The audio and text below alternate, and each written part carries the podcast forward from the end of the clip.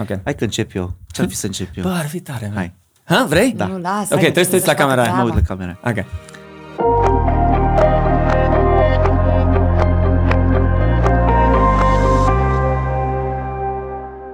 Am bucuria să fiu împreună cu Adi, gazda noastră. Știu că de obicei se începe cu uh, gazdă, de fapt, prezintă invitații. Dar acum cu Adi suntem așa de buni prieteni încât ne permitem să începem noi ca și, Schimbăm ca și rolurile. exact, ca și invitați.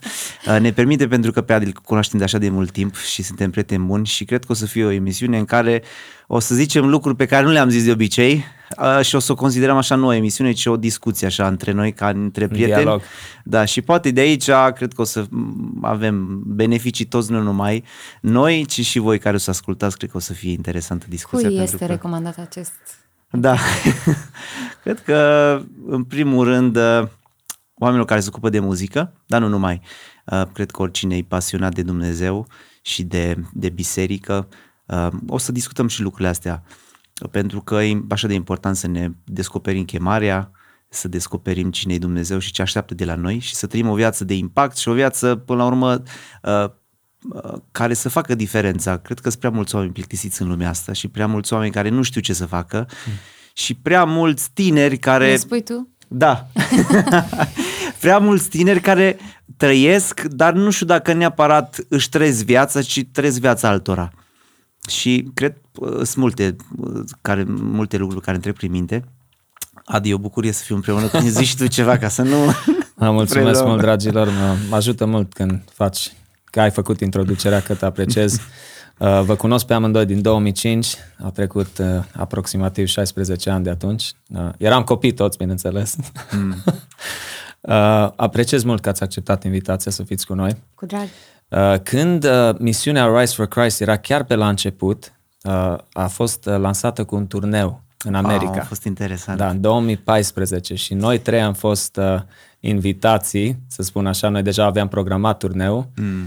Uh, s-au alăturat cu noi uh, Chris Potra, fratele Nelu Mehedinț, era pe atunci, Da, nu? a fost Da, super. da, da. Au fost mai mulți oameni implicați și am mers în turneu acela. Ce țineți voi minte din turneu? Am mers, cred că, o, o lună de zile și am cântat parcă în 30 de biserici sau 30 de programe cel puțin. Da. Cred că au fost mai mult de 30 de programe într-o lună. Și ce țin minte asta trebuie să o aflați. Au fost 32 de programe în 30 de zile. Exact, deci au fost mai multe programe decât zile. Și uh, am avut bucuria să-l cunoaștem pe Chris Potra, un om extraordinar. Uh, și îl salutăm pe, pe calea asta pe el, pe familia lui, sunt oameni deosebiți care și-au Unul din pus, fondatorii da, misiunii. și-au pus inima la dispoziția lui Dumnezeu și fratele Mehedin s-a fost împreună cu noi. Dar ce țin minte, pe lângă uh, lucrurile faine care s-au întâmplat în biserică, țin minte că la un moment dat eram pe un drum pustiu prin Texas pe undeva și făceam cu schimbul cu condusul, aveam o dubă albă și conduceam pe rând, erau distanțele foarte mari și la un moment dat uh, urma rândul lui Adi să conducă. Și înainte să, că erau, erau, era un busul foarte mare și ne mai întâlneam pe banchetele în spate. Deci așa. doi stăteau la Nici nu mai povești țin minte, așa. și restul mai puteam dormi Ok. pe banchete și urma rândul uh, meu și al lui Ramon să stăm un pic să ne odihnim și am zis la Adi, Adi nu uita să bagi benzină. și noi am mers în spate și... Uh, Și Adi fiind așa vorbăreț. da, au început cu Chris Am- am povestească, început cu povești, așa și la un moment dat când eram între vis și realitate, nu m-am auzit, shoot, oh my god, câtă... Și- Deja aveam vreo câțiva zeci de kilometri Da, mergi da. pe roșu Ai, ai. și eram, nu era, era într-o zonă în care nu erau pecouri Nu la era nimic în fiecare jur, da, și ai a intrat într-o trepidație din asta și numai rugăciuni și cereri erau și până la urmă am ajuns la Peco, dar asta chiar a fost o fază foarte funny când a intrat în disperare. Șut, eu, ce Da, facem? da, Rămânem da. aici. Da, foarte, foarte interesantă amintire. Țin minte că eu după ce s-a concluzionat turneul, mi-am pierdut vocea în jur de patru luni de Da, zile. ai a fost ținut minte, primul. exact. A fost destul de șocant, Exact, uh, aminte. uh, dar a fost aminte. foarte fain. Și A tu fost și foarte- Cătă, de fapt. Eu am fost un pic mai bine, dar tu chiar ai fost. Da, da, eu- Țin minte că îți mai trimiteam mesaj când ajungeam la gazde, uh, oameni foarte faini pe care îi salutăm pe calea asta. Exact, Dar nu zi tot da. acum. în și diferite orașe, Ai, mamă, am fost în state. niște în, șt- în orașe și state în care n-am mai fost niciodată, prin A Knoxville, fost prin foarte fain. foarte, fain și am cunoscut fain. foarte mulți oameni. Am fost nu neapărat la biserici cele mai mari, ci am avut un traseu la uh, multe biserici mai micuțe. Și ce am fost eu Da. impresionată, sincer.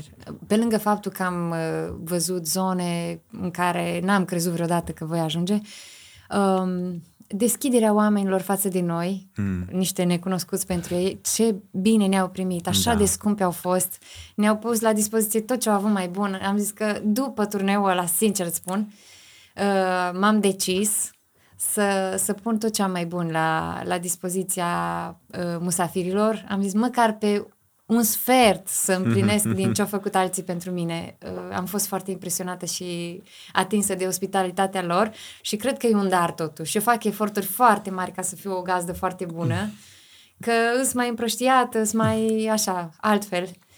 Um, dar um, cu disciplina am reușit așa să măcar o părticică să acopăr din cât mi-a fost oferit. Da, au fost oameni deosebiți. Și țin minte că ajungeam seara la gazdă și eram obosit și Adi începea cu povești.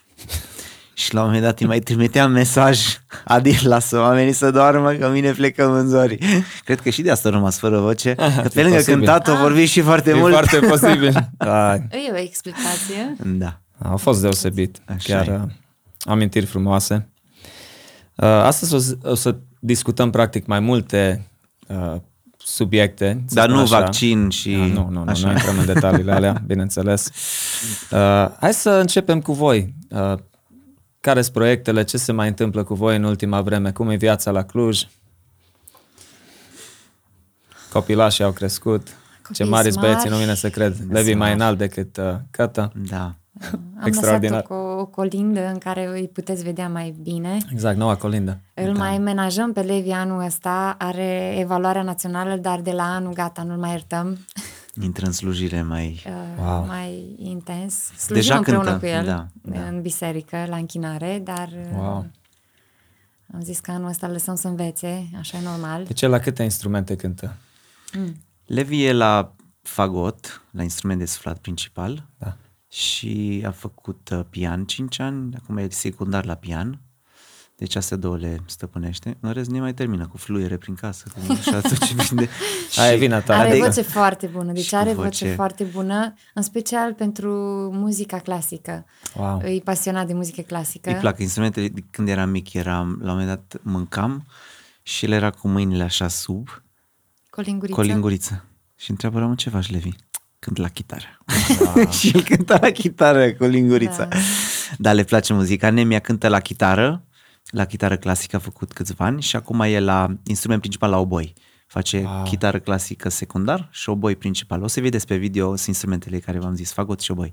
Da, Îmi sunt place foarte talentați. tare instrumentul. Da. De anul trecut face da. oboi și deja e foarte încântat. E... A primit un oboi nou. Ne gândeam să-i cumpărăm un oboi și a zis nu, vreau să câștig unul. Și la școală au văzut că a studiat, Da. că e serios Aș zis, și a vreau primit un să oboi. merit Da, unul. da, Da. Wow. da. Wow, that's impressive. Mm. Da, nu m-am așteptat că văzând că îi place așa de mult și merge destul de bine, ne-am gândit să-i luăm un oboi profesional ca părinți, uh, cum să zic, buni, Responsabili. responsabili și buni.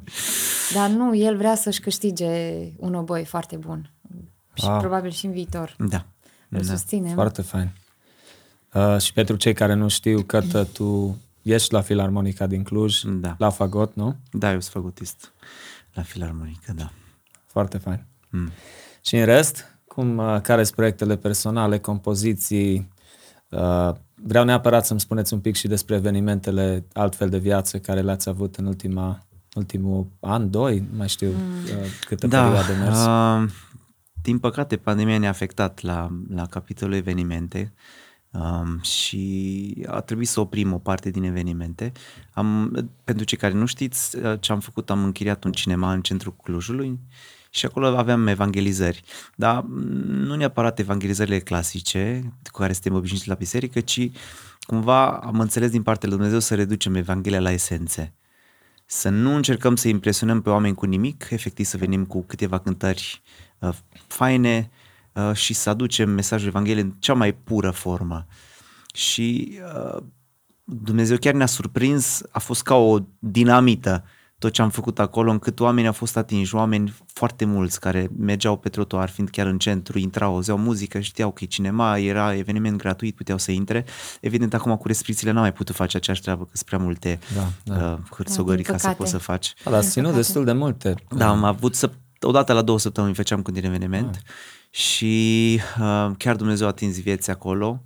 Chiar vreau să zic pe calea asta uh, o chestie foarte faină. Ne-am întâlnit cu un, uh, cu un tânăr la una din bisericile din Cluj, am slujit într-o duminică și a venit la noi și mi-a zis pot să vorbesc un pic cu tine? Da, mi-am zis, i-am și luat numărul de telefon, că am zis că probabil o să-l, uh-huh. uh, o să-l filmăm cumva să expună oamenilor și îmi zicea că uh, nu avea nicio treabă cu religia, cu, nici cu pocăință, nici cu mm. nici istoric în familie și i-a zis cineva că ar fi un eveniment la, la, la cinema numit Altfel de viață. Deci, mă, pentru mine a fost așa șocant pentru că eu îmi doream o altfel de viață, vreau să mă duc, mi-am și la bilet, trebuia să plece undeva din țară, să se relaxeze un pic, să-și pună gândurile. Nu, viața lui nu era ok. Și chiar își dorea, zice, chiar îmi doream o altfel de viață, dar exact în cuvintele astea, altfel de viață, îmi doresc alt, altceva. Și a zis cineva, uite, este un eveniment altfel de viață. O l și lovit cumva, altfel de viață. Hm, mă, ăștia dar, mă rog, a trecut peste chestiile astea și a fost ziua evenimentului, a și uitat de așa și la ora respectivă, exact când era evenimentul, era exact pe strada respectivă și s-a lovit de panoul nostru cu altfel de viață. Zice, bă, nu se mai mă urmăresc era ăștia cu altfel de, de viață. Crăciun. Asta era un altfel de Crăciun. Wow. Și el chiar asta își dorea un altfel de Crăciun și s-a lovit de pancarda noastră, era acolo Victoria, altfel de Crăciun. Ce mă, eu intru și așa nu știu pe nimeni, mă pun ultimul acolo, nu Doar vreau nu să, să știu. Că nu. Ceva de genul. Și a venit, a intrat, și s-a făcut chemare la sfârșit, chiar țin minte că de obicei nu insist. Seara aia am făcut și chemare nu pentru la un oameni. eveniment de Crăciun. Adică... Da. A da. fost predică și după predică am venit și chiar le-am, i-am motivat pe oameni care să aici au nevoie de Hristos și chiar au fost mulți care, au, care s-au predat în seara aia, dar de obicei nu sunt insistent la, la, la lucrurile astea. Cumva maxim de două ori întreb pe oameni cine vrea, ne rugăm pentru voi că de asta suntem aici. Mm. Și în momentul ăla au fost a treia oară. Și nu fac treaba asta de obicei.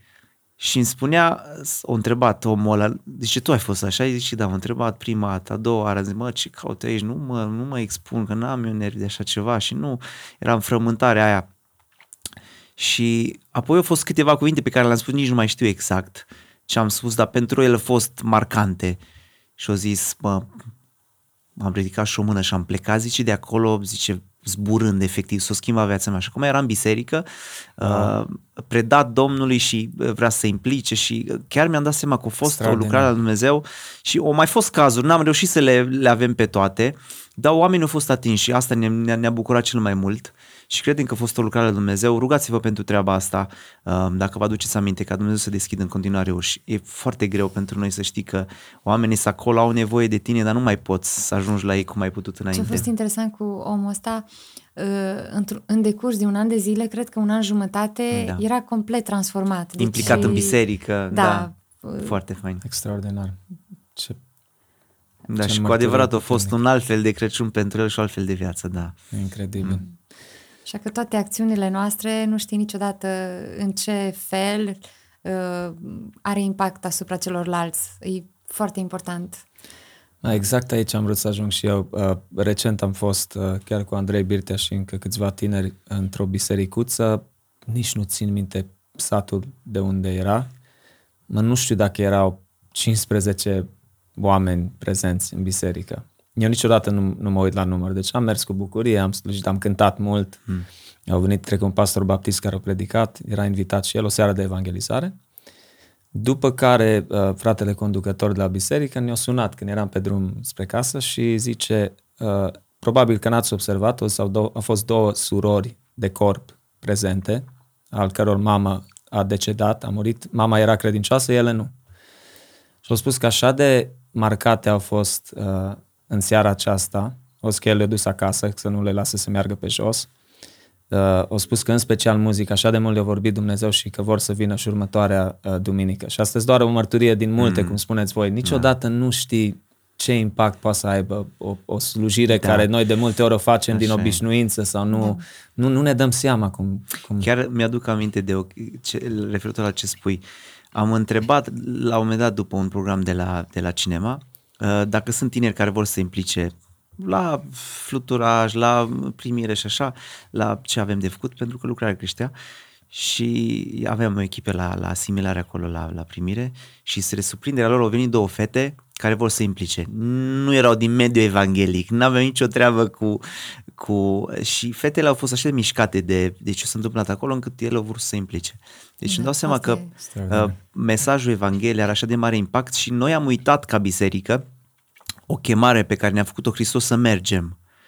Noi am transformat-o n-aș vrea să folosesc comparații foarte dure, dar într-un fel se, asea, se aseamănă. Ce făceau cărturarii și farisei, schimbau poruncile lui Dumnezeu în folosul date niște tradiției lor. Adică uh, erau tot felul de lucruri. Dau un exemplu. Când uh, porunca era să-ți cinstești părinții, ei au pus acolo o formulă ori cu ce te-aș putea ajuta, știi, cumva erau amabili, dar nu mai făceau nimica pentru ei. Și cumva se scuzau, nu mai acționau, dar foloseau niște formule ca să justifice uh, lipsa de acțiune. Ce facem noi, din punctul meu de vedere, nu, acum nu generalizăm, dar am putea să, să înțelegem uh, nuanța. Noi ca biserică de multe ori ne, uh, a, ne baricadăm și chiar dacă ne deschidem ușile, îi așteptăm pe oameni, nu e o problemă, că poate să vină bine primiți, dar noi uităm că în, în, în esența ei, Evanghelia e de a merge la oameni, nu de a-i aștepta pe oameni. Mm. Și cumva am schimbat în folosul nostru, că e mult mai comod să-i aștepți pe oameni, pe avem toate condițiile, clădirile sunt făcute, îi așteptăm. Să vină cu brațele deschise, suntem aici pentru ei, în regulă să fim pentru ei și extraordinar lucrul ăsta.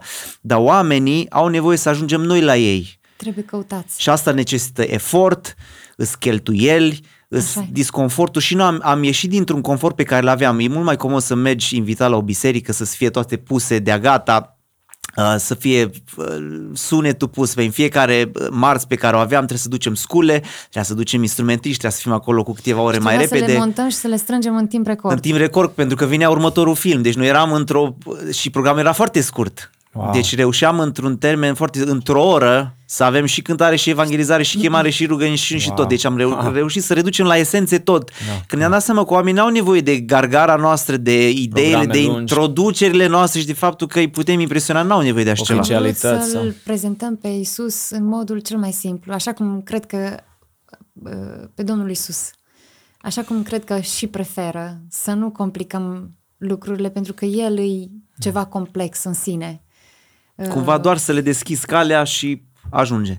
Da, da. Și... Ne adresam, scuză-mă. Da, da, da, în regulă. Ne adresam, eh, ne-am gândit că o să ne vom adresa studenților, eh, dar am avut surpriza să eh, vedem oameni de diferite vârste intrând în cinema și Dumnezeu transformându-le inima, Sim, oameni încărcați cu tot felul de probleme.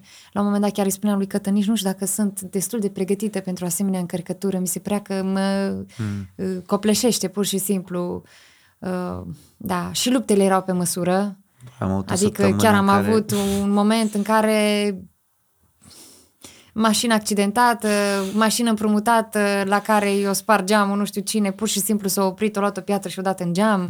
Deci tot felul de lucruri din astea, cum să zic, uh, din partea celui rău care să te intimideze. Nu neapărat că îți făcea rău așa să te lezeze fizic, dar erau așa niște, da, niște răgnete, da, să da, zic așa. Intimidări celui rău. Niște intimidări da. care să te facă da. să zici, mă, serios, mm fix în ziua asta. Mm, cum spunea Narcis, îl cunoașteți pe verișorul meu da. din Irak, uh-huh. a slujit cu el, știți, și el totdeauna spunea că noi românii facem din țânțar armăsar, știi, și totdeauna, o, că ce bătălie, ce război, ce luptă spirituală când avem o pană la mașină, știi, da. sau da, Da, da, da. Și spunea el, mai eu știi ce le numesc, eu le numesc uh, iritații demonice. Iritații. Demonic așa irritations, așa nu sunt neapărat, știi, da. uh, da. atacuri da. directe. intimidări, da. Da, da, da, să te deruteze, știi. Da. No, și asta vreau să zic, că e, e mult mai comod să așteptăm dar când ieși din confortul tău, pentru că și pentru noi a fost un, un, un cumva am depășit ceea ce făceam noi de obicei. Oricum slujirea noastră avea o traiectorie și suntem invitați și mergem și în biserica locală, suntem iubiți și slujim acolo, dar asta a fost o, o, o viziune din partea lui Dumnezeu și a fost foarte greu să ieșim. Și ne rugam cu Ramos și ziceam, Doamne, dă-ne din nou pasiune pentru lucrurile uh, primare, Adică Ioan la 3 cu 16 pe care le știm de când suntem mici, să fie spus cu pasiune pentru că oamenii au nevoie de treaba aia. Nostru, Cântarea aia simplă pe care noi am cântat de 100 de ori în biserică pentru oameni care vin pentru prima dată și așa ar trebui cântată. Și cumva ne-a scos din confortul nostru și uh, chiar a avut impact ce s-a întâmplat acolo. Chiar îmi aduc aminte că Dumnezeu chiar a lucrat și cred că uh, acum mă, mă, mă uit la ascultători și mă pun în pielea lor, cred că ar trebui să ieșim din confortul nostru. Noi, poate să fie și o capcană asta, fiind obișnuiți doar în biserică, implicați doar în lucrurile noastre, am putea să devenim neroditori. Pentru că biserica, zice Biblia, că e mediul în care biserica trebuie să fie echipată în vederea lucrării de slujire. Noi avem slujitorii care echipează biserica, asta e chemarea lor, dar biserica trebuie să aibă maturitatea de a începe să slujească. Și aici o văd o problemă.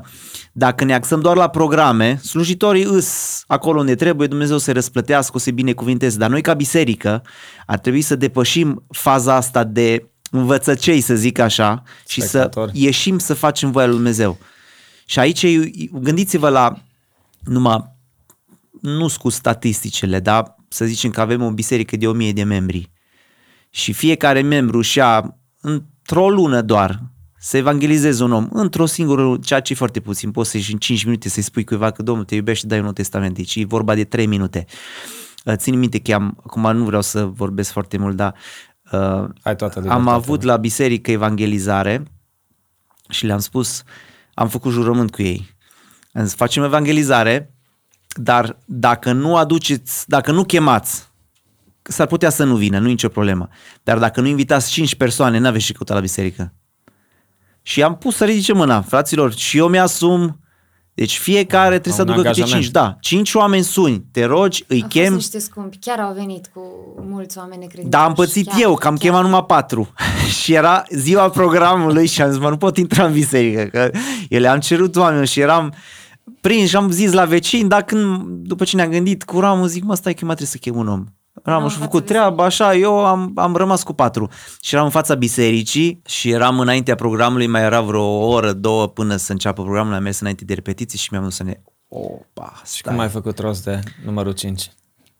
Am ieșit în fața bisericii, erau câteva clădiri, câteva blocuri și l-am văzut pe un om care ducea gunoiul. Ce tare! Zic, stai că vin să te ajut!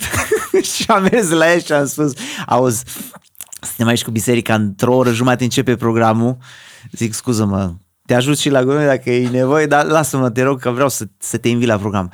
Ce, mă mulțumesc tare mult, trebuie să mă duc undeva cu mașina, dar cred că o să ajung înapoi. Dacă ah. începe la șase, nu, nu știu dacă au ajuns, da, am înțeles da. că cineva a intrat mai târziu, tind să cred că a fost el, dar Sigur. și dacă nu a fost, măcar omul a fost invitat la biserică, da. nu că mi-am făcut norma. Da. Dar asta vreau să vă zic, gândiți-vă la scenariul ăsta în care o mie de oameni, odată pe lună, evangelizează o mie de oameni. Hmm. Hmm. Din aia o mie de oameni, numai 1% să se întoarcă la Dumnezeu. Cât e 1% din 1000? Andrei, tu ești cu matematică. și uh, fiecare la rândul lor, într-un an de zile, la o mie de oameni se dublează numărul într-o lună, da? Într-un an de zile de 10 ori mai mulți. Hmm. Dar noi ca biserică uităm ce forță suntem Exact. Și noi suntem așa de axați pe problemele noastre, pe ceea ce trăim, pe jobul nostru, pe copii.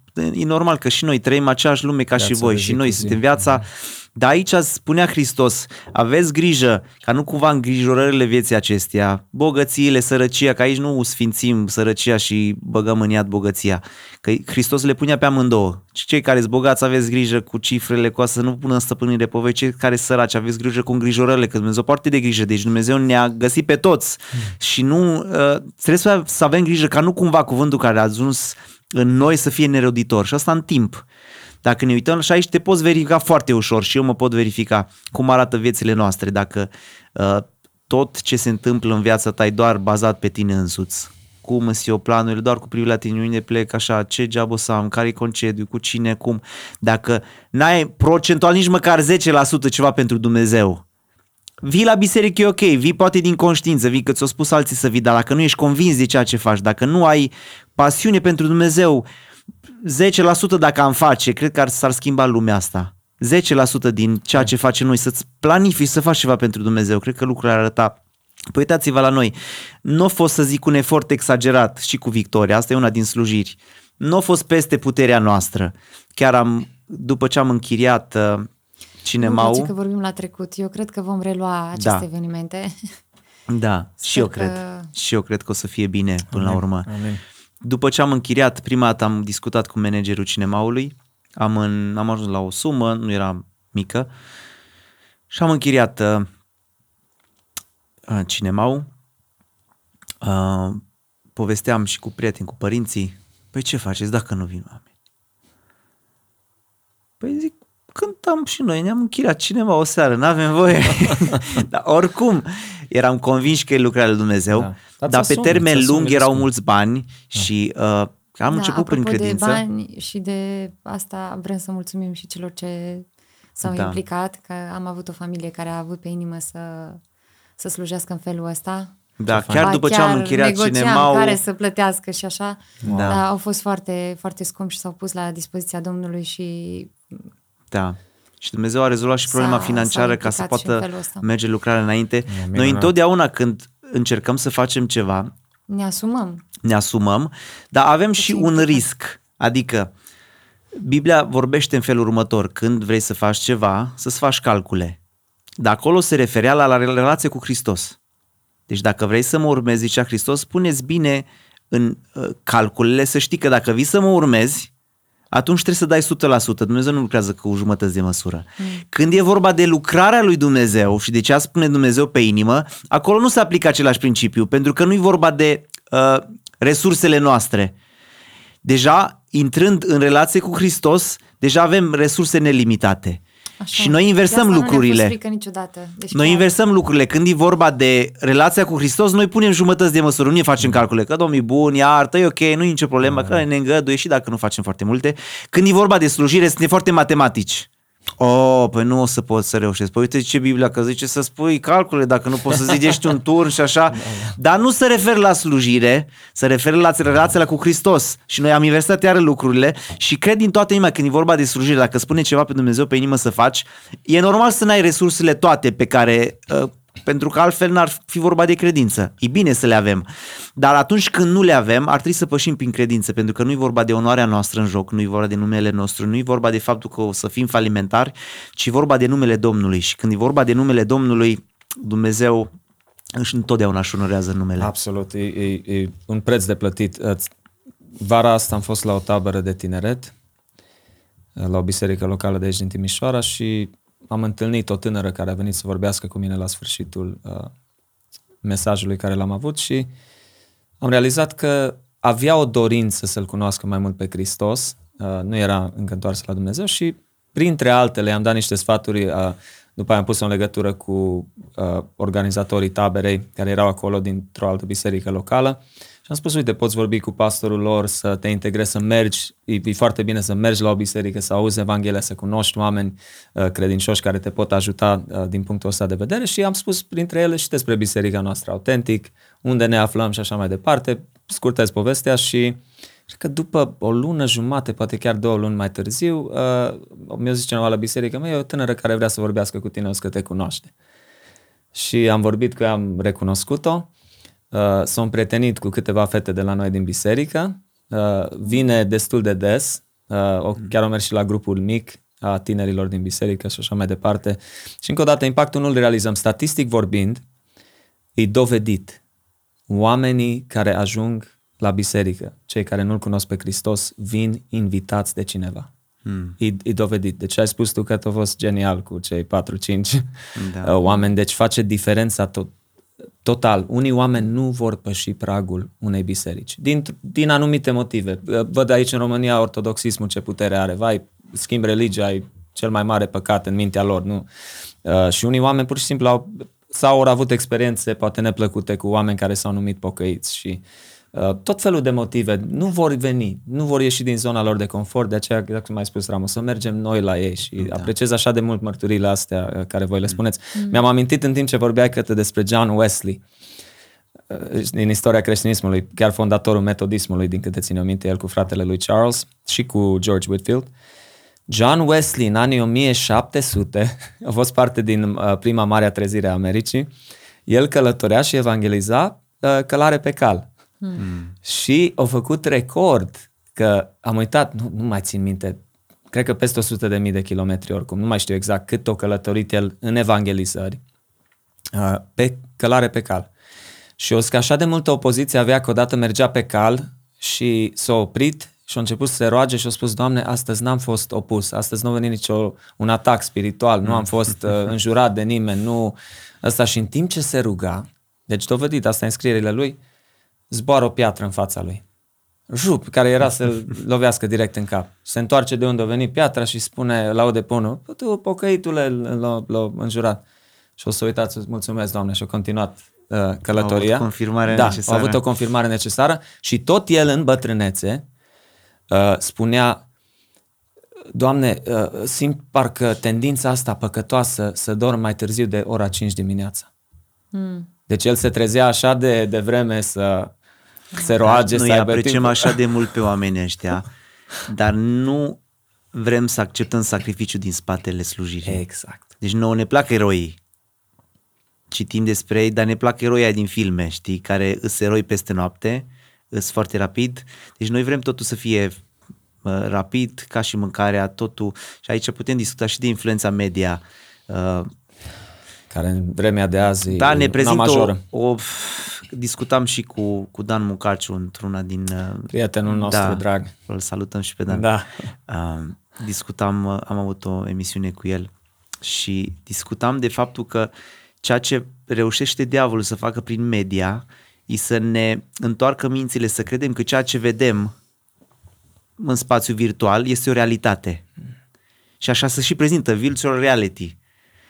De fapt, nu e nicio realitate chestia asta virtuală, ci doar o, o imagine a ceva. Dar nu este ceva concret, nu este ceva real palpabil, este doar o imaginație. Și aici e o, e o capcană foarte mare și asta ne influențează foarte mult și percepția asupra bisericii, percepția asupra slujirii, asupra uh, a, a ceea ce vedem în Cuvântul lui Dumnezeu. Și aici e foarte important nu să nu folosim mijloacele media, dar să le folosim noi pe ele, nu invers. Media să ne folosească pe noi și să ne uh, schimbe modul de gândire. Și cred că aici e, uh, e o chestiune să luăm cuvântul lui Dumnezeu, să-l ținem aproape și să ne apropiem de Dumnezeu și să-l cunoaștem pe Dumnezeu nu prin intermediul media, indiferent cine ar fi, ci prin intermediul personal al cunoașterii lui Hristos. Și elementele astea rămân întotdeauna la fel. Rugăciunea personală și citirea Scripturii întotdeauna rămân. Și unde ne lovește diavolul cel mai mult? Că niciodată nu o să-ți crească uh, timpul de rugăciune și părtășie, ci întotdeauna crește modul de utilizare la telefon. Și mm. noi așa că rămânem uimiți în timpul să, bă, 3, 2... Ce le recomand celor care sunt copleșiți de toată treaba asta? Care Păi probabil- toți suntem. știi, Asta, Dar unii sunt mai mulți, într-adevăr, că unii stau zeci de Provocarea ore. Da. generației noastre, într-adevăr, adică vremurilor care noi le trăim și E mult mai tentant să stai să te uiți la ce fac alții. Aici E- am vrut să ajung. Zi și tu, Ramu. Nu, nu, nu. E mult mai tentant să te uiți la un film cu eroi, Așa. care se eroi peste noapte, tu vezi pozi- po- po- povestea lor în două ore, dar noi uităm că povestea lui Wesley a fost o viață întreagă. Au avut, sunt convins că au avut mii de ore stat pe genunchi. Au avut zeci de mii de ore călare.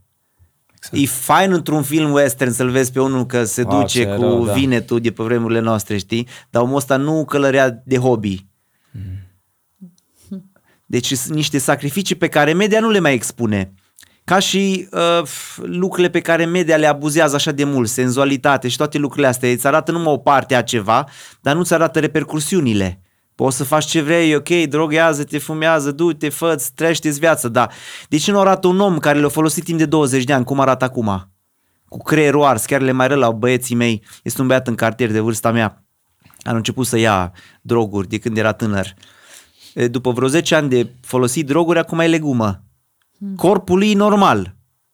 Dar creierul e ars. De la atâtea droguri, stă așa, nu mai e cu cine povesti și pe ăla nu mai reface nimeni. De asta diavolul zice, oh, trăiește clipa, fă, nu e ok și îți arată în media numai chestiile, chestiile alea wow, care într-un fel îs în firea noastră pământească și de asta așa de catchy, pentru că diavolul știe ce să Ah, pună acolo. sigur. Și pe firea pământească o atrag lucrurile astea pentru că sunt vizibile, sunt acum și aici. Dar niciodată nu o să-ți spună ce s-a întâmplat în filmul ăla când ăia doi îndrăgostiți s-au lăsat și au plecat și copilul ăla a rămas. Păi stai un pic, gândiți-vă, ce cu copilul ăla care a rămas cu părinți divorțați, ce se întâmplă cu el? V-ați gândit vreodată cum trăiește un copil de genul ăla? Că ei și-au refăcut viață și povestea lor de dragoste și stăm și noi ca pocăi și ne uităm, oh, ce fain, ce fain, ce? Că dacă ai fi un pic să judeci la ce te uiți, ai îngrozit. Stai mă un pic, că alea sunt groznice lucrurile pe care mi le aduc. Ei se lasă așa ușor, se duc, își fac. Și asta apare și în biserică mai nou, știi? Și un, la un- la unii îi se pare normalitate. A, păi nu ne mai înțelegi. În divorțuri, în casă lui Dumnezeu, de unde apar astea? Hmm. Ni se par, a, păi așa le-am văzut în filme. Se spune că acum câțiva zeci de ani, dacă într-un sat divorța o, un soț-soție care erau uh, necredincioși, nepocăiți, era un șoc și tot satul vorbea Așa cum, o, cum au putut să ajungă ăștia la divorț care nu erau credincioși. Uh, nu știu dacă ați auzit de statistica asta care e reală în America, spre exemplu, care are 300 și ceva de milioane de locuitori, nu? Populația Americii. Se 90% sau peste 90% din toți pușcăriașii bărbați care au făcut crime, oamenii care sunt închiși în pușcărie în America, 90% dintre ei au crescut fără tată prezent. Mm. Wow. Vă dați seama? Deci s-ar fi golit pușcăriile din America dacă creșteau acei copii cu amândoi părinți prezenți. Șocant. Și, și aici- diavolul exact în familie lovește. Mm. Mm. Și aici ar trebui să fim foarte selectivi.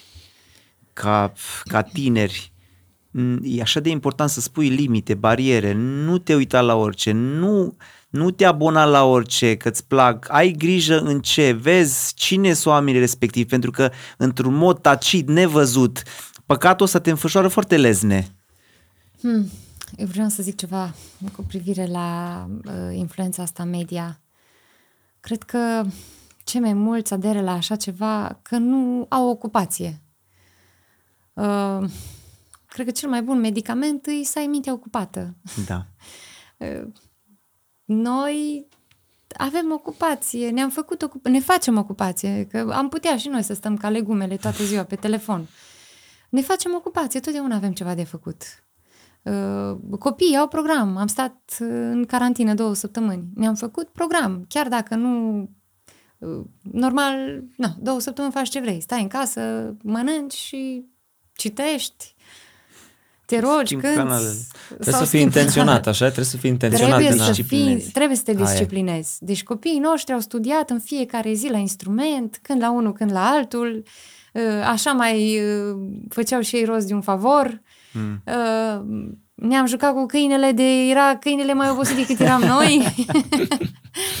deci chiar ne-am făcut ocupație. Trebuie să-ți faci, trebuie, Da, să, trebuie să-ți ții mintea ocupată.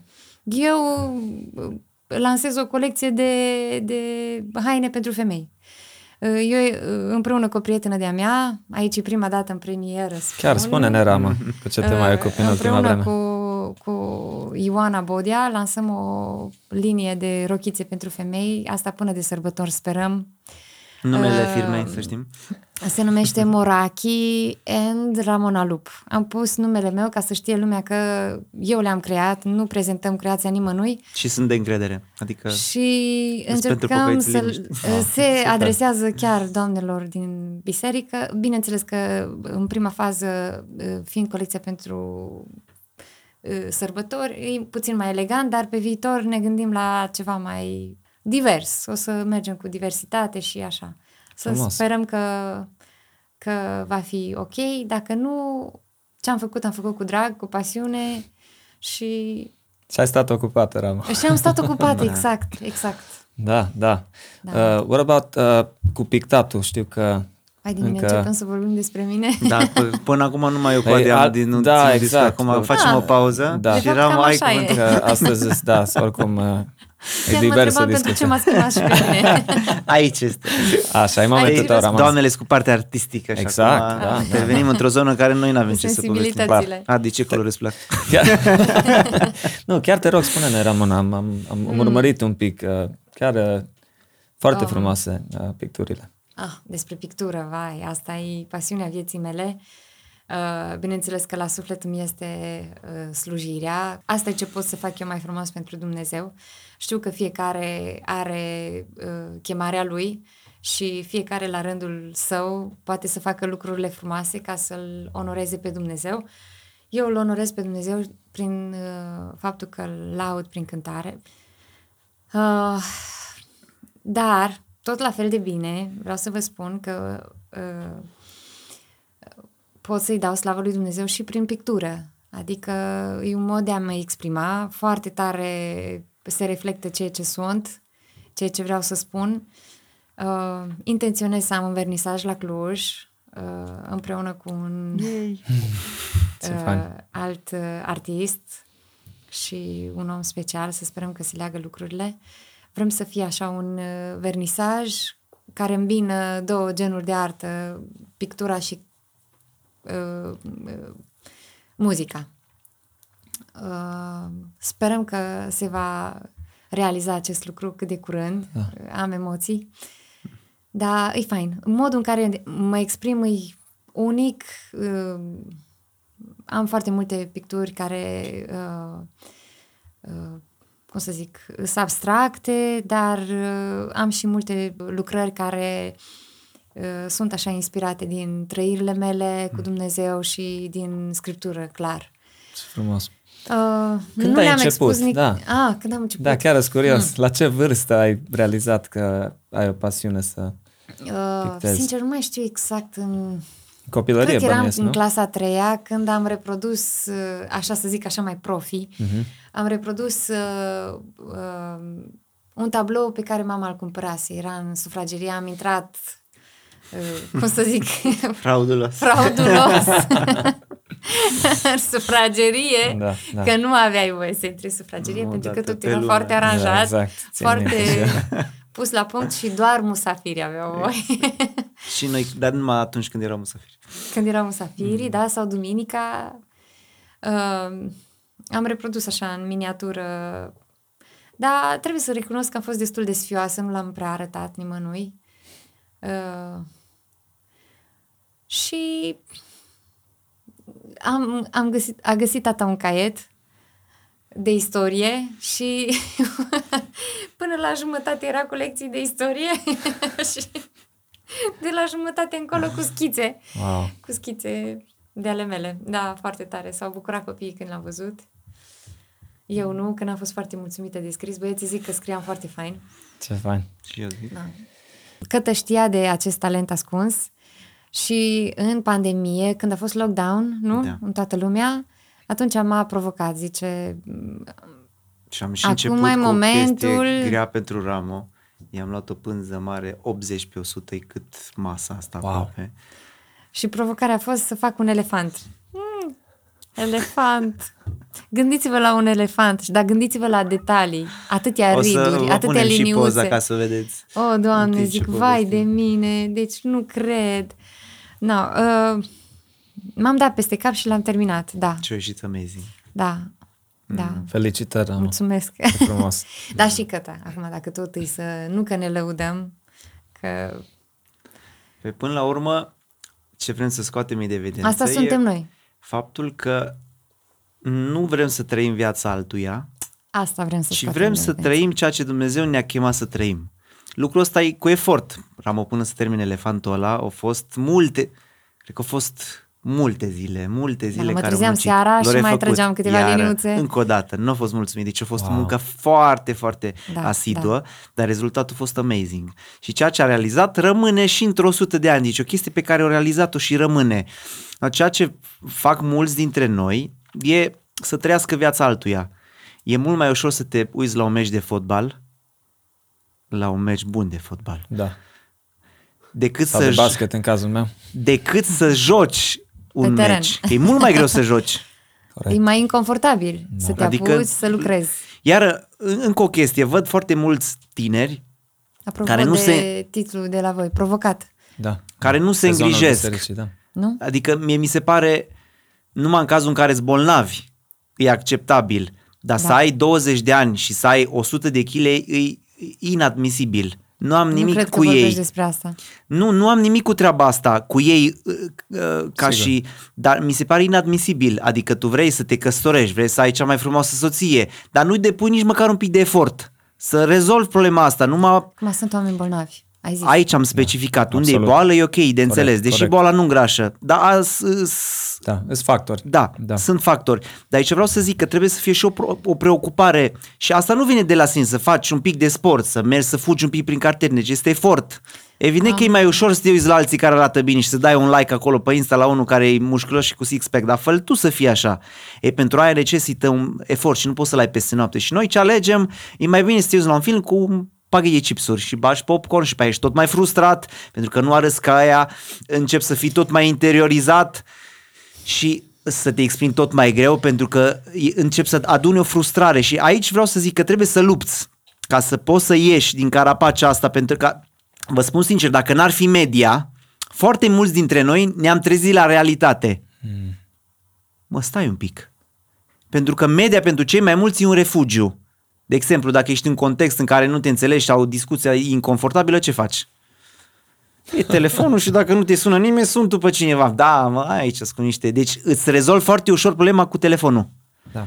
Și ăsta e refugiu generației noastre, telefonul. Mai, apropo de chestia asta, mi-am amintit îs două chestii Zi. amuzante pe care vreau să le spun. Nu știu dacă e momentul și cadrul, dar e chiar Sigur, funny. îi. Eram odată uh, într-un oraș, nu dăm nume, și erau doi tineri lângă noi, păreau destul de tineri și noi suntem ca moși, avem așa de multe povești, niciodată nu le terminăm. Uh, Abia așteptăm să plecăm undeva pe mașină să planurile Pe pe, mașină care le facem. rezolvăm Deci, problemele cu cât și e ne mai facem lung drumul, cu atât e planurile. mai cool, că ne facem mai da, multe ne planuri. facem planuri. și au stat, cred că am stat vreo, nu știu, vreo 45 de minute acolo și au stat pe telefon non-stop. Dar păreau că, nu știu, păreau că sunt împreună, știi, că se iubesc și așa, dar au stat în tot timpul ăla pe telefon. A fost șocant pentru noi, nu ne venea să credem că erau chiar paralel, că nu te uiți la altcineva, ce treabă ai cu cel de lângă tine. Tu mergi Nu, e indiscret, știi să... Da, da, era așa de evident că era și așa uh, destul de târziu, știi, și se vedeau așa numai ecranele, știi. A fost foarte interesant, foarte ciudat. Da, da, dar uite că Da. da. asta e o realitate foarte frecventă. Deci, în ziua de azi, și ai- bine că ai spus, suntem provocați uh, la niște schimbări majore și ați menționat amândoi disciplina, da. uh, ocupația de timp. Dar eu tare cred că la vârsta de 16-17 ani, uh, eu țin minte trecutul meu, cât de neascultător am fost la vârsta aia și mm. mai rebelios așa și a Avem urmat, băiat de uh, 15 ani. da, da. Uh, Când simți că le știi pe toate și așa mai departe, cât de importantă este biserica locală? Să Este. te alipești de, să te alipești de un uh, mentor, de oameni mai maturi din punct de vedere a credinței în Hristos, uh, femei, fete mai, mai mari decât tine. Da, Că asta așa până e. la urmă vrem să și facem Oamenii noi. își aleg modele și părinții Da. nu suficient de fiecare dată. Da, adică și- ne uităm în relația noastră cu băieții. Eu consider că e foarte ok și sunt foarte ocupați și încercăm să ținem aproape. Suntem nu părinți și copii, că am devenit chiar prieteni. Uh, f- Nu e ușor, nu e ușor, chiar mă întreba, îmi spunea cineva că ție ți-e ușor să vorbești. Păi nu mi-e ușor să vorbesc, pentru că eu am construit pe, pe relația noastră. Nu a fost ușor să construiesc, că na, îți lași din timp, când ai ceva mai important de făcut, trebuie să lași tot, mergi, povestești cu el, are nevoie de tine, trebuie să mergi atunci să rezolvi problema. Să stai discuții îndelungate, să N-ați lămurești vrea să fiți lucruri. parte la discuțiile noastre Dar interioare. îi mulțumim lui Dumnezeu că uh, am sădit cuvântul Domnului în inima lor de când erau mici și acum mi se pare că s- există un moment în care pur și simplu culegi ce ai semănat, adică nu poți să, mm. știi? Absolut, Acum, absolut. clar, avem așa de multe de, cum să zic, de corectat și, Îmbunătățit și o- ne rugăm și lăsăm Absolut. în mâna Da. Domnului. Amin. Da. Amin. Dar nu se pot face lucrurile fără efort și fără, fără efort, nu. uh, dispoziție din partea noastră. Și de ce să trăiești? Și cu modele, că zicea Adi Da. de modele. Da. Uh, La vârsta asta tind să-și ia modele din afara casei. Uh, și Biserica să ar le trebui să scoată țină Dumnezeu pe în tineri cale. foarte ocupați și liderii ar trebui să țină aproape de ei. Nu ajung doar programele de tinere și de duminică Right. și cumva trebuie să le găsești locul în care să-și, uh, să-i scoți din casă să faci multe activități cu ei, dacă părinții nu reușesc că sunt prea ocupați. Uh, Noi facem o grămadă de activități, ne-am învățat să mergem pe snowboard, am fost la karting, mergem cu băieții, vreau să nu trăim viața asta virtuală, cât mai puțin să o folosim. O folosim, jucăm și noi FIFA, ne certăm la FIFA, care e mai bun. Deci a, t- suntem oameni normali, dar vrem să evităm să fim dependenți de lucrurile astea, pentru că cel mai ușor e să fii dependent. Absolut. Și vine natural. E ca și buruiana aia care nu știi cum crește, dar devine mai mare decât fructul pe care îl pui acolo. Exact da. așa e cu, cu media. Fără să-ți dai seama, e acolo, e neghina da. asta care năbușe.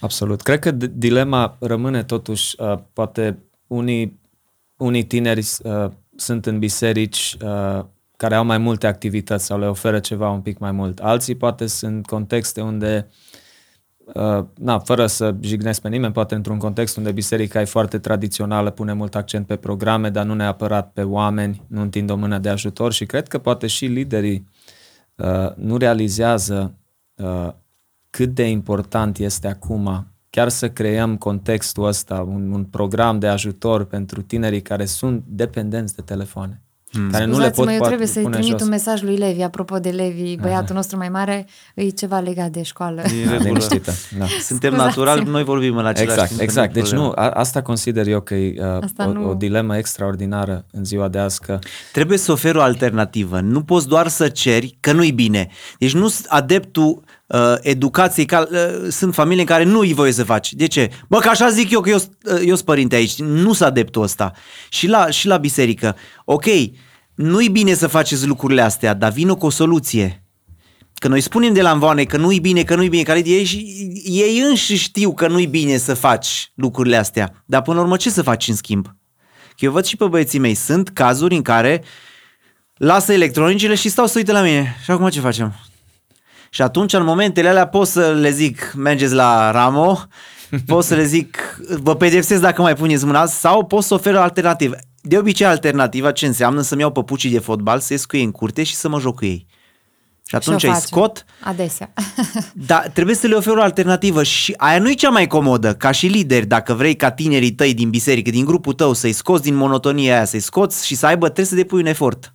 Cheamă-i la tine acasă, fă un grătar, joacă cu ei ceva, du-te, organizează între ei. Nu știu, dacă părinții nu au timp, eu cred că părinții ar trebui să facă treaba asta. în primul rând, clar. În primul da. rând părinții, biserica e doar o anexă Absolut. cât poate și biserica, pentru că m- în multe cazuri și liderii sunt limitați, nu au resurse, nu au Exact. unde, e complicat mai ales cu pandemia, unde să-i scoți, că nu poți Acum mai e mai mulți. dificil, e Dar foarte greu. părinții, Clar, părinții în primul rând, clar. ar nu se trebui pune să fie problema, cei da. care să ofere alternative. Da. Dacă uh, jobul e prea și ai mai luat încă unul, dar financiar sunteți ok, mai bine renunți la un job. Copiii au nevoie poate de mai puțin bani, dar de prezența ta. Că până la urmă ai încă 10 ani, 15 ani, nu știu cât o să-i mai ai și atâta tot. Bani poți să faci și după. Și noi, în, în 10 ani, copiii noștri probabil o să fie la casele noastre. Suntem tineri și atunci, că eu nu mă văd babalăc peste 10 ani, am timp să fac bani, am timp să fac al, alte chestii, dar ce e mai important, de asta până la urmă trebuie să-ți definești și prioritățile. Acum vorbim și de parenting. Dacă ca părinți trebuie să știi clar că ea e o perioadă și să fructifici treaba asta. E un har să iei la tine în casă pe copiii ăștia și să faci și ceva să din ei. descoperim ce sunt buni, iarăși, e foarte interesant. Uh, apropo de ocupat de timp, ocupat de minte, uh, e foarte frumos să-ți dezvolți abilitățile. La unii se întâmplă mai târziu, cum e cazul meu. Bine, la tine n-ai- niciodată n-ai nu-i mai prea avut timp devreme să și- faci. Da, aici Tu n-ai am Da, văzut așa și- este, Cred da. că e un proces, Ramo, în uh, cum le afli, care sunt abilitățile tale, care sunt uh, talentele tale, da, darurile tale și așa mai departe. Am, am să vă mai zic un secret, scuză-mă, acum fac așa o paranteză. Precizez din nou, nu e ca să ne lăudăm, e ca să încurajăm să dezvoltăm ceea ce Dumnezeu a pus în noi. Cătă are uh, în familie oameni care se ocupă uh, de uh, mobilier, de Tâmplărie. de tâmplărie, Ok. scuzați-mă, de tâmplărie. Și bineînțeles că și că are Să aptitudini... spiritualizăm lucrurile și Așa, Domnul și Isus Domnul Iisus. a lucrat cu lemnul. Așa ca și hobby și când îmi am tot timp. spunea că la bătrânețe o să se apuce de tâmplărie după ce iese la pensie. Dar Șosezi uite-te repede. că pandemia ne-a, ne-a forțat puțin pensia și uh, ne-am apucat câtă de tâmplărie și eu de pictat. E foarte fain. Uh, toate lucrurile din casă ni le-am făcut noi. N-am pus de vânzare neapărat, deci să nu vă închipuiți că facem asta ca reclamă, să vă vindem cine știe ce. nu, pur și simplu că uh, vrem să, să aducem înaintea dumneavoastră faptul că e foarte important să ții mintea ocupată. Uh, e mai sănătos. Da. E mai sănătos și te, uh, cum să zic, te scutește de o grămadă de, de probleme, uh, de o grămadă de tentații, să stai da. atâta pe telefon Așa. sau la televizor sau, cum zicea Cătă, să trăiești viața altcuiva. Fă viața ta să fie interesantă. Fă viața ta să fie ca unui erou. Fii hmm. un erou pentru Hristos. Și noi folosim media, o grămadă de chestii le-am învățat pe net, că doar nu m-am născut nici nu stâmplar, nici... Tutoriale pe YouTube. Exact, exact. ai o grămadă de materiale pe Resurse. care e fain să le folosești. Da, și noi ceea ce facem și emisiunea asta e făcută, ajungem la voi în spațiu virtual, dar exact. nu e făcută să vă facă dependenți. Zicea că tă, uh, într-o seară așa s-o trezit și zic, s-o trezit, cred că nici nu a dormise. Atunci ați mare revelație, da, între vis și realitate. Exact, exact. Zice, ce mă, m-am gândit că Dumnezeu binecuvintează lucrul mâinilor tale. Păi dacă tu nu lucrezi, ce să binecuvinteze? Adică, serios, dacă stai degeaba, n-are ce. Așa că începeți să faceți lucruri. Și promisiunea Domnului pentru, popor, pentru poporul Israel e așa, unde va călca talpa piciorului vostru, ăla o să fie a vostru.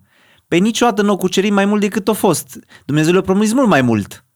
Deci au ajuns la dimensiunile alea reduse ale țării, tocmai din cauza asta, că s-o lenevit. Oh, păi eu lăsat și pe cananiți, păi au fost cam uriași, nu acum lăsăm pe nepoți, au fost prea mulți. Deci ei nu au depus efortul necesar să cucerească tot. Nu că Dumnezeu nu a vrut, că la un moment dat pare o contradicție. Doamne, a zis că parcă granițele trebuie să fie un pic mai mari. Hmm. Și din cauza noastră se limitează binecuvântările lui Dumnezeu. Ne temem de uriași care da. Uh, așa, doar intimidează. Nu exact. neapărat că pot să Absolut. Uh, îmi place mult cum ați uh, prezentat chestia asta de nu trăi viața altcuiva. Practic, când dai scroll pe Instagram, pe Facebook, te uiți, dai like, dai dislike. De fapt, ai mm. pe YouTube. Mm-hmm. Primim multe dislike-uri pe YouTube. Salutăm! Uh, Cum era cu toți... Exact, Doamne să vă binecuvinteze. Haterii, așa să Haterii. Așa. Îi iubim pe toți haterii. Da, da, da. nu știam. Uh, Andrei, dacă trebuie să o tai, te descurci. Uh, dar Mai, gândiți-vă... Nu se discută. Ah, corect, corect, dar nu se pune problema. nici nu te uita la ce right. crezi că nu-ți place. Adică, da. nu. Eu văd și din punctul ăsta de vedere, am mai discutat și cu alți invitați, dar de multe ori mi se pare că unii forțează nota în direcția muzicii, adică fac repede o producție așa fușărită, Uh, deci cântat, eu de mult am cânta... pe inimă să vorbesc despre închinare da, și, și vedetism. cred că mulți așteaptă, uite, închinarea și vedetismul, adică e aproape că, nu vreau să spun că e o boală, dar vezi pe unii să atât de complexați, atât de disperați să apară pe net, să aibă vizualizări, să, în, în toate contextele, în special în muzică. Și de foarte multe ori, îmi pare rău să spun, adică nu au darul acesta, nu-i chemarea lor, adică un, cei mai mulți o văd de la o poștă. Ești foarte rău. Adică. Na, foarte rău uneori, dar înțelegeți ideea, adică cât de important ah. un tânăr, mai ales cât e adolescent, uh, ocupându-și timpul uh, cu, în, în biserica locală, petrecând timp cu alți uh, credincioși, uh, lucrând împreună, tabere de tinere, ce-o fi, Uh, poți să ajungi să afli care e de fapt chemarea, chemarea ta, ta, unde e locul e, tău în, în trupul lui Hristos. Uh, și mulți, mi se, cum am spus, cred că social media ce face uh, dăunează mult pentru că mulți ajung în criza asta de identitate. Da, așa e. Uh, și media îți impune cine e tare și cine nu. De exemplu. Și cum ar trebui să exact. fii. Dacă da. vezi o piesă pe net și nu are multe vizualizări, zici, na, dacă vezi una cu multe, și dacă nu-ți place, e tare Ah, noi avem, scuză-mă, uh, mi-a venit ceva în minte acum. Apropo de daruri și chemări, avem o soră la biserică care este la întâmpinare, este în cărucior cu rotile. așa de scumpă, așa de frumoasă. Și stă cu dezinfectant, ne salută. Și așa noi. de frumos ne primește. Am zis, wow, incredibil. Deci e cea mai încurajatoare chestie una dintre cele mai încurajatoare luc- uh, lucrări pe care am putut să o văd. Și vine ah. înaintea tuturor. Și te face să-ți dorești să fii și tu la intrare, să fii și tu... Să ai bunătatea, uh, blândețea, exact. zâmbetul ăla pe față care da, încurajează pur și simplu cu drag. omul. Da. Știi că am vorbit și la, uh, la voi la biserică. La conferința la de închinare da, la Autentic. Mulțumim da. că ați fost acolo. da, nu, dar de, de diferite slujiri pe care ai putea să le valorifici și să le faci așa cum sunt, foarte importante și foarte frumoase. Deci dacă Dumnezeu nu m-ar fi chemat să cânt, aș fi stat la intrare cu toată bucuria. Mi-ar fi plăcut, vorbesc foarte serios. Sau mă mai tentează ceva, la copii. la copii. La mare glu la copii. Da. După program... uh, Îmi plac copiii. Îmi plac Și copiii, copiii te foarte plac. tare. Sunt atâtea nevoi, dacă pot spune așa, în cadrul unei biserici, uh, atâtea slujiri. Uh, uh, Multe din lucrurile care le văd oamenii care ajung și pe net, au fost o echipă în spate, au fost un concert, Așa au fost rugăciune, au fost Da. mijlocire și așa mai departe. Și uh, cum am spus, cât de important ar fi să ca tinerii de azi să aibă un început în Hristos, care poate chiar unii dintre noi nu l-am avut.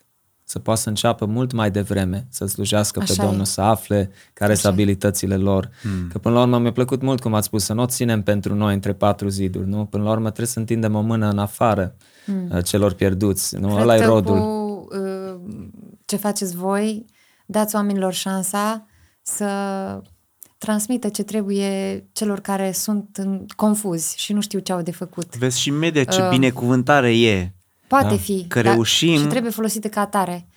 să spunem lucrurilor pe nume și uh, reușim să aducem o alternativă a tot ceea ce este. E drept că trebuie să le cauți bine, uh, dar cred că mai, mai vreau să zic o chestie referitor la, la noi, la tineri. Uh, e foarte important să fim convinși de ceea ce facem și convingerea asta să nu fie infuzia altora în viața noastră. O să explic un pic treaba asta, că e foarte importantă. Mulți dintre noi suntem influențați, în special și de media și așa, uh, să credem ceea ce nu neapărat credem. Dar auzind așa de mult treburile alea, încep să crezi că sunt ideile tale. Wow, wow. Și atunci le duci și, bă, da, chiar, bă, bă, și e așa de multă Ți le treaba aia însușești. acolo încât, zici, bă, asta îs și eu până la urmă. Intri în aceeași treabă.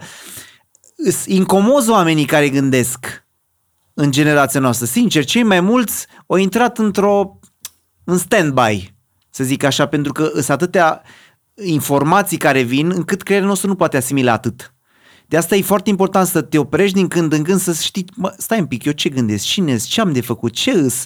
Pă- Dacă, dacă nu stai să te oprești, să știi cine și ce vrei să faci, să fă- fii convins de treburile astea, o să faci ceea ce vor alții să faci. Și o să trăiești viața altora sau și ideile pe care le ai nici nu-ți mai tale. Chiar zicea Ramo, când era în școală, erau la modă telenovele. Avea colegi care vorbeau cu replici din telenovele. Deci erau așa, dar nici nu mai dădeau seama, știi? Wow. Deci tot ce era și îs o grămadă de chestii, nici nu ne dăm seama. De asta e foarte important de convingerile pe care le avem să nu fie Eu nu aveam convingerea televizor. altora. Trebuie să menționez lucrul ăsta. Ce fain. Dar uh, mai îmi făceam temele la o colegă și mai auzeam replicile și am rămas cu replici în minte da, în timp ce îmi făceam temele. Iar Ah, îs, extraordinar. îs, ce postezi, ce faci, îs doar copii ale celorlalți. De ce faci ceea ce faci? Că devenim penibili. Iar și cu muzica. Cei care fac muzică, e foarte important să fie ei înșiși. Apropo de chestia asta, am vrut să zic azi dimineață la Radio Vocea Evangheliei și am ratat. Uh, Continuăm noi aici. Da. Pe scuză-mă. frecvența Rise for Christ. Uh, sincer, ascult muzică, dar prea puțin ascult muzică de la noi. Uh, și nici, nu, nici din răutate, nici din, nu știu, puneți voi cei mai urât acolo, ci pur și simplu vreau să-mi păstrez originalitatea. Și vreau să nu fiu influențată așa de ușor, te poate influența o- un lucru sau altul și vreau să fiu originală în compoziție, atât uh, din punct de vedere al uh, uh, liniei melodice, cât și al versurilor. Așa de mult vreau să, să-mi păstrez originalitatea, așa că, dragilor, dacă nu o să primiți foarte multe like-uri din partea mea sau ce știu eu. Nu dăm nume oricum, nu, deci nu, nu, vă nu, nu, simțiți. zic așa, la general Da, vorbind. da, da. Uh, Îi pentru că sunt preocupată ca uh, ce am în minte să nu se dilueze sau să nu fie influențat. Vreau să fiu naturală și să recunosc că ascult muzică din afară și am o formație preferată, dar nu fac reclamă, n-am să zic numele. Ok. Um, da, cred că obsedant ascult. Uh, E mai ciudat. Noi artiștii suntem puțin mai așa.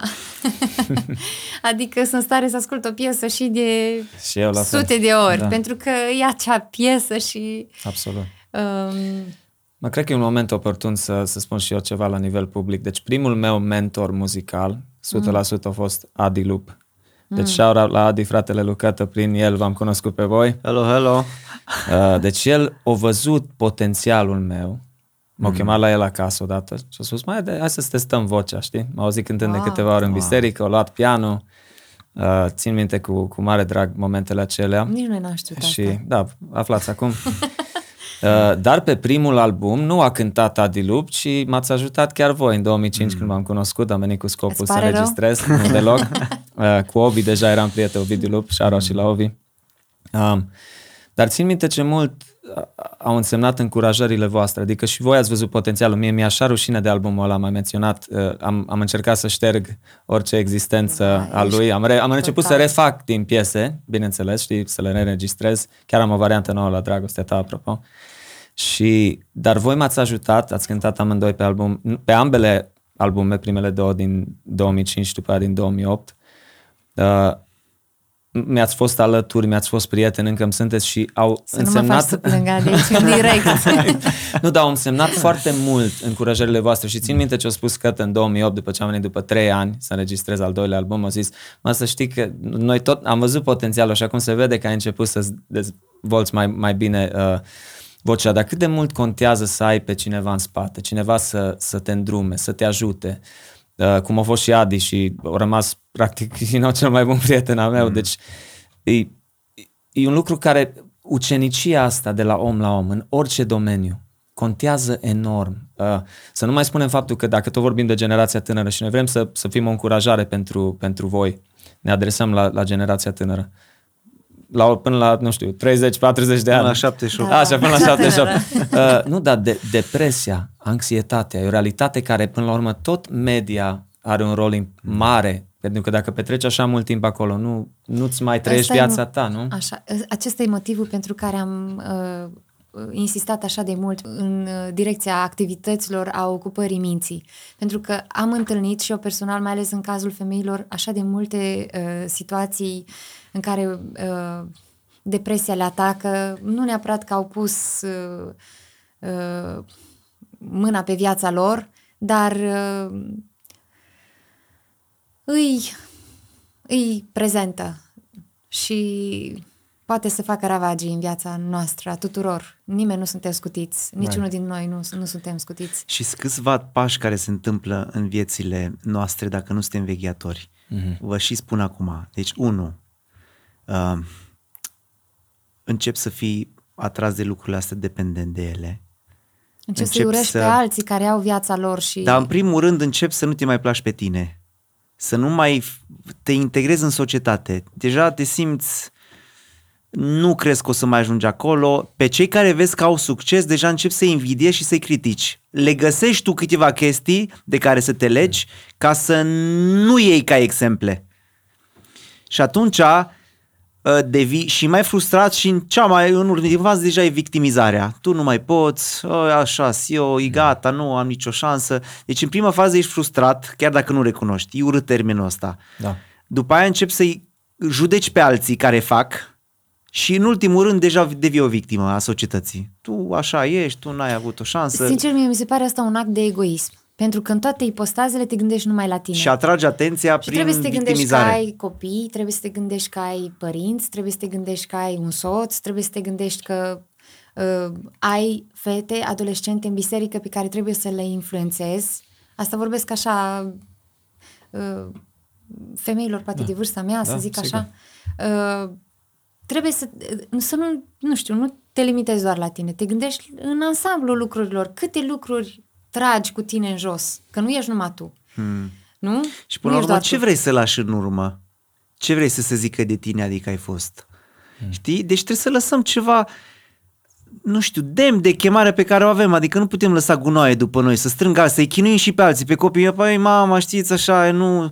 Nu, mă, mama e extraordinară, mama face, mama se descurcă, tata, mă, chiar dacă au fost el limitat cu anumite chestii, mă, și-au depășit limitele, au încercat să facă mai mult. A fost un exemplu pentru noi, chiar dacă nu a fost el cel mai wow la servici, chiar dacă nu a fost cel mai deștept, chiar a fost tata nostru și s-a implicat în viețile noastre, cumva să lași amprente ad- adânci lăsate, știi? Ca și tineri, te gândești, mă, vrei să-ți faci o familie, ce vrei să zică soția de tine? Cum vrei să te respecti? Cum vrei să... Până la urmă nu poți să respecti un om care nu știe nimic. Corect, corect. Cum vrei să ai ceva de zis când tu nu pui mâna pe o carte să citești? Cum vrei să ai cultură generală când nici Wikipedia nu mai ai? Că dai numai... Nu-i normal. Creierul ăsta e făcut să asimileze. Ceea ce ne dă media e doar o, o stimulare a creierului, dar nu e o asimilare. Pentru că la fel de bine cum vezi, la fel de bine uiți. Că e prea multă informație pentru creierul nostru și doar ceea, doar ceea ce simți, doar ceea ce, nu știu, de ceea ce ești preocupat, aia rămâne în tine. De asta și cuvântul Lui Dumnezeu trebuie reluat și reluat și reluat ca să rămână în noi cuvântul Lui Dumnezeu, că altfel cu ce rămâi? Dacă te-ai uitat la un film săptămâna trecută, nici nu mai știi despre ce a fost. Poate îl vezi după două săptămâni, mă, dar parcă am mai văzut ceva din ele. Deci așa de repede le... Și tot mai mult dorim treaba asta, dacă cu cât ne investim în lucrurile astea fizice și spirituale, de fapt, uh, îți mai greu de realizat, dar astea rămân. Și ai un cuvânt de spus și vorbești înțelept, citiți proverbele, Căpătați o inimă înțeleaptă atunci când stai de vorbă cu cineva, ai de discutat idei, lucruri importante, când pui la cale un business. Right. Pe cum să-ți meargă mintea să faci un business când tu n-ai, nu ești preocupat de treaba aia? Când, mm. nu știu, trebuie să fiu, nu, nu vreau să promovez elitismul și succesul neapărat, ci vreau mm. să promovez munca, vreau să promovez depășirea condiții pe care o ai.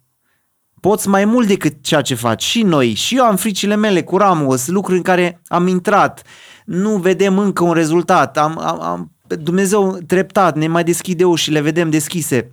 Dar asta nu înseamnă că în fiecare zi trăim, wow, și totul e o biruință și nu avem nicio problemă. Din potrivă. Zicea o, o doamnă, uh, zice, you never fail if you don't try. Adică mm. n-ai, nici n-ai de unde să știi ce are să se întâmple dacă nici, nici măcar Corect. n-ai încercat, știi? Corect.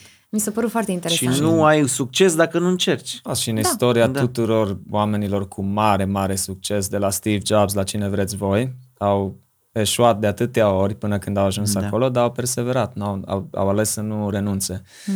Uh, Nimic, scuză-mă, da. nimic nu cred că e mai trist decât un om care nu e la potențialul lui, nu pentru că Dumnezeu n-a vrut, pentru că din punctul de vedere al Dumnezeu, zicea Hristos, coile lui în mâna lui și le-a rânduit o viață de belșug. Deci nu e o chestie așa letargie, ci succes. Belșug, succes și binecuvântare, spiritual vorbind. Și nimic nu-i mai trist decât să vezi oameni care trec prin viață, care ratează planul lui Dumnezeu, care rămân poate în biserici, dar nu vezi în ei ceea ce Dumnezeu dorit și influențează și pe alții. Și trist lucrul ăsta, pentru da. că biserica n-ar trebui să arate așa. Mm. După 20 de ani de pocăință ești mai slab decât la început, e penibil când Scriptura e plină de viață, dar cât de mult citim din Scriptură. Uite și cu copiii noștri am avut un plan anul ăsta, Așa. să citim Biblia, mai avem un pic și terminăm. Și ce am rămas surprins, uite, wow, pentru că Nemi are 12 ani, să citească Biblia la 12 ani, eu n-am citit-o la 12 ani. Uh, și ce a fost fain cu ei, acum între noi băieții așa e o ambiție băiețească, tot îți vânăt pământ, că acum ați la vârsta în care așa își arată iubirea, când așa, mai dau câte un pum. Iubirea. Și Levi foarte mare. Și asta a fost chestia foarte faină pentru mine. Uh, bine, eu mai aveam de citit în alte chestii în Biblie, mai aveam seminarii, cât eu predic la biserică, așa, pe unde mai mergeam, deci mai citeam și din alte părți. Și ne aveam, veneau băieții, tati, unde ai ajuns? Și, pun la colț. și mă uitam, tu unde ești? Păi eu sunt Ezechiel, nu știu cât. Zic, azi te ajung. Și trebuia să recuperez la un moment dat câte 5-10 capitole ca să-i ajung. Da. Cum suntem cam pe acolo, undeva prin, prin Luca, terminăm, am să terminăm Biblia. Bine, am așteptat. Ramon a așteptat și noi am uh, înaintat foarte repede și pe când ne-a întrebat unde suntem, Ramon a rămas în urmă și la da. viteza Eu... băieților da, e ok. Da, e ok că... Anul viitor reluăm. Dar mă bucur că ai menționat chestia asta, că până la urmă hrana noastră ca și creștini vine din cuvântul lui Dumnezeu, nu? Noirea minții mm. noastre care are așa mare nevoie astăzi, mai mult ca wow. oricând să fie noită. Dacă am renunțat la doar două ore pe zi din social media, social media, sorry, Facebook, Instagram, TikTok, ce mai fi, YouTube, uh, oare cât de departe sau cât Bible intake, cât am putea să citim din Biblie. Imaginează-ți două ore pe zi. E mult mai mult decât ce necesită să citești Biblia într-un an, care sunt vreo 4-5 capitole pe Așa zi de obicei. Așa În două ore îți garantez aproape oricât de încet citești ascultătorul, ascultătorilor, cel da, puțin. cel puțin.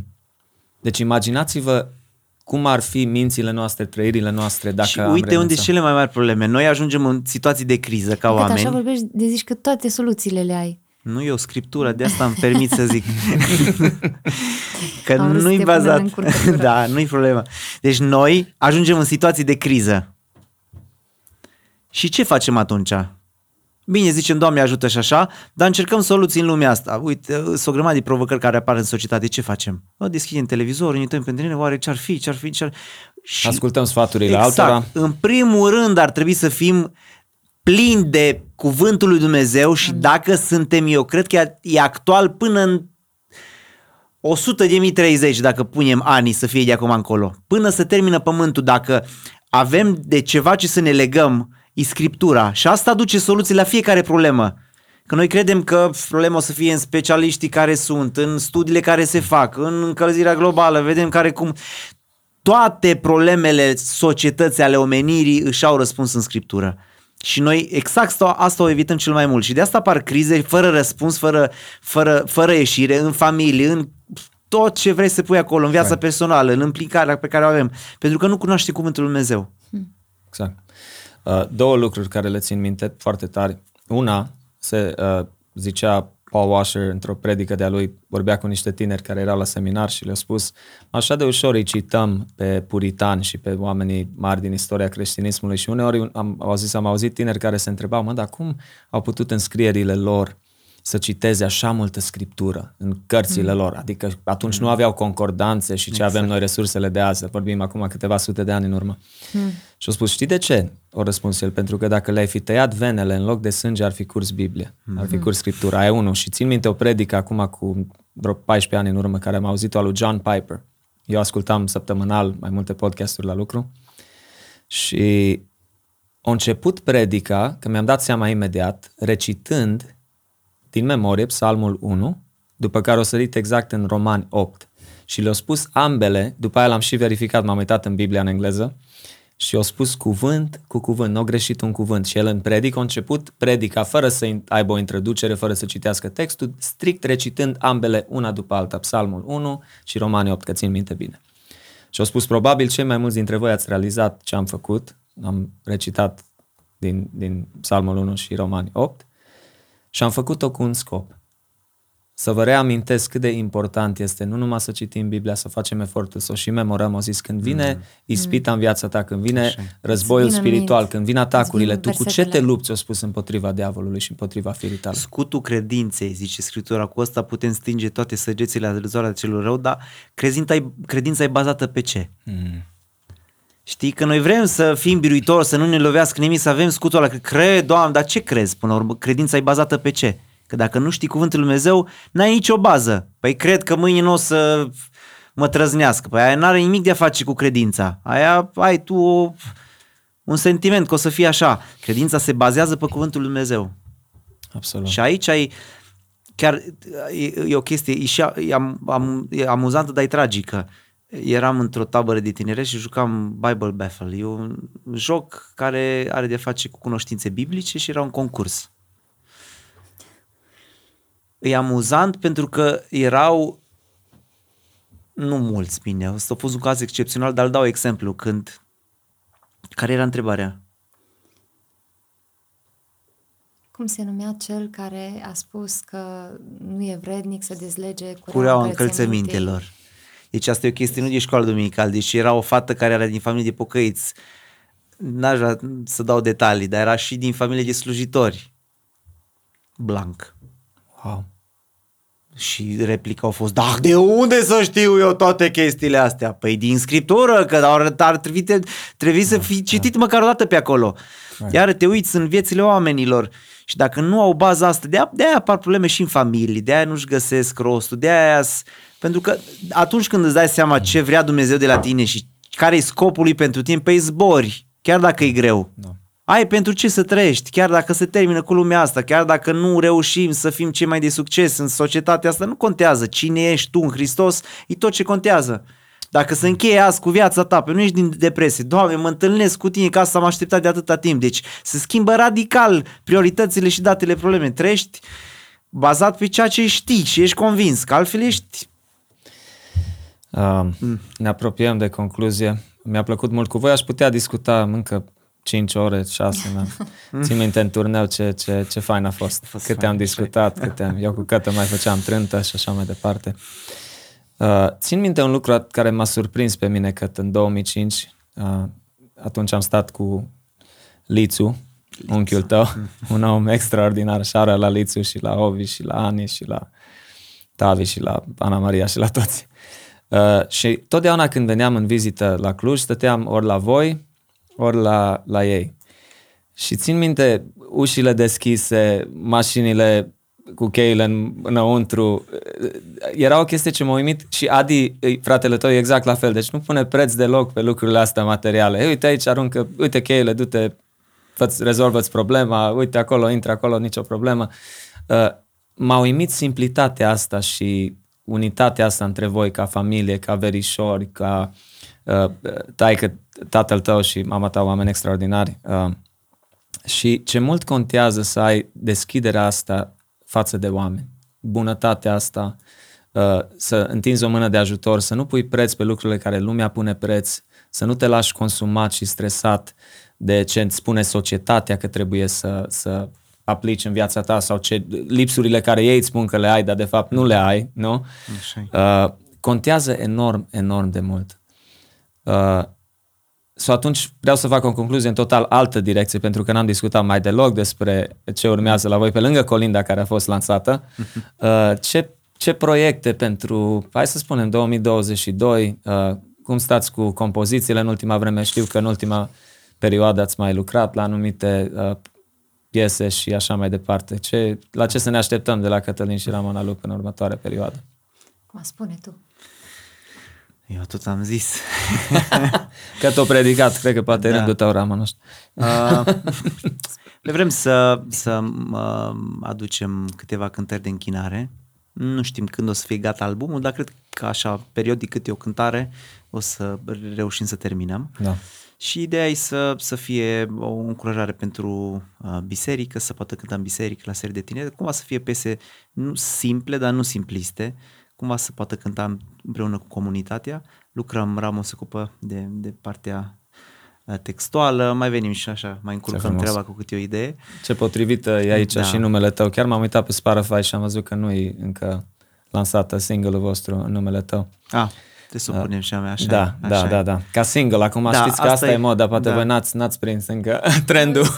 deci nu se mai lansează albume acum, pui câte un single, două, eu n-am scos albume. că da, Aha. suntem în trend. să... exact. și lucrăm împreună cu bandul, săptămânal ne întâlnim la repetiții și acolo lucrăm pe, pe piesele respective. Rugați pentru noi să fie o binecuvântare pentru toți. Amin. Da. Chiar ați fost pentru noi o binecuvântare la Scopul, biserică. ca să înțelegem mentalitatea noastră, niciodată n-am urmărit uh, să fim populari. Uh, uneori am și fugit de treaba Nici asta. nu suntem, stai liniștit. Deci am și, uh, nu am urmărit și uneori am fugit de treaba asta. Credem că Dumnezeu nu este un Dumnezeu al show-ului. Din potrivă, zice proverbele că înțelepciunea lui Dumnezeu stă în ascunderea lucrurilor și slava oamenilor în descoperirea lor.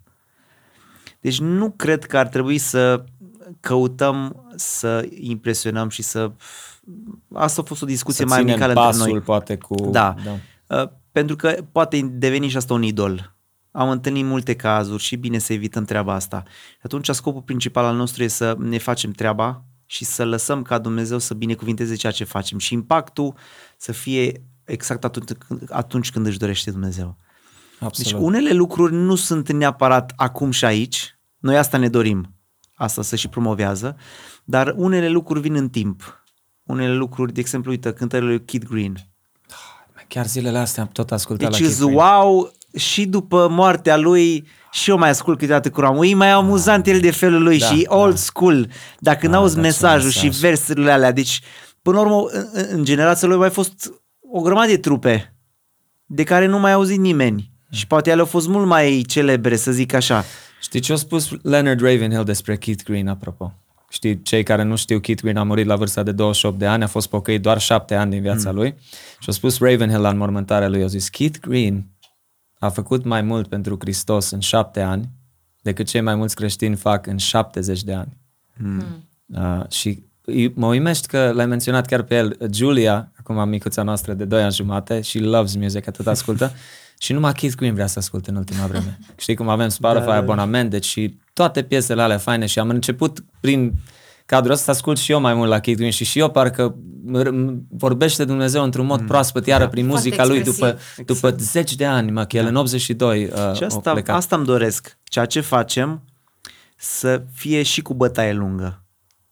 E foarte ușor să traduci un hit din afară și să se uite oameni și e ok, n-am nicio problemă cu treaba asta. Da. Că și noi cântăm piese traduse. În special în cadrul bisericii. Da. da.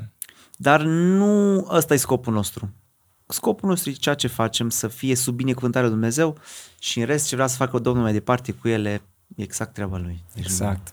Wow. Da. Foarte, foarte fain, bine spus. Dragilor, chiar mulțumesc mult că ați acceptat invitația. Da. Chiar cred că o să fie benefică pentru ascultători. Cu drag, cu drag. Și vă mai așteptăm cu o altă ocazie dacă ne ajută Domnul. Doamne ajută Domnul cu voi.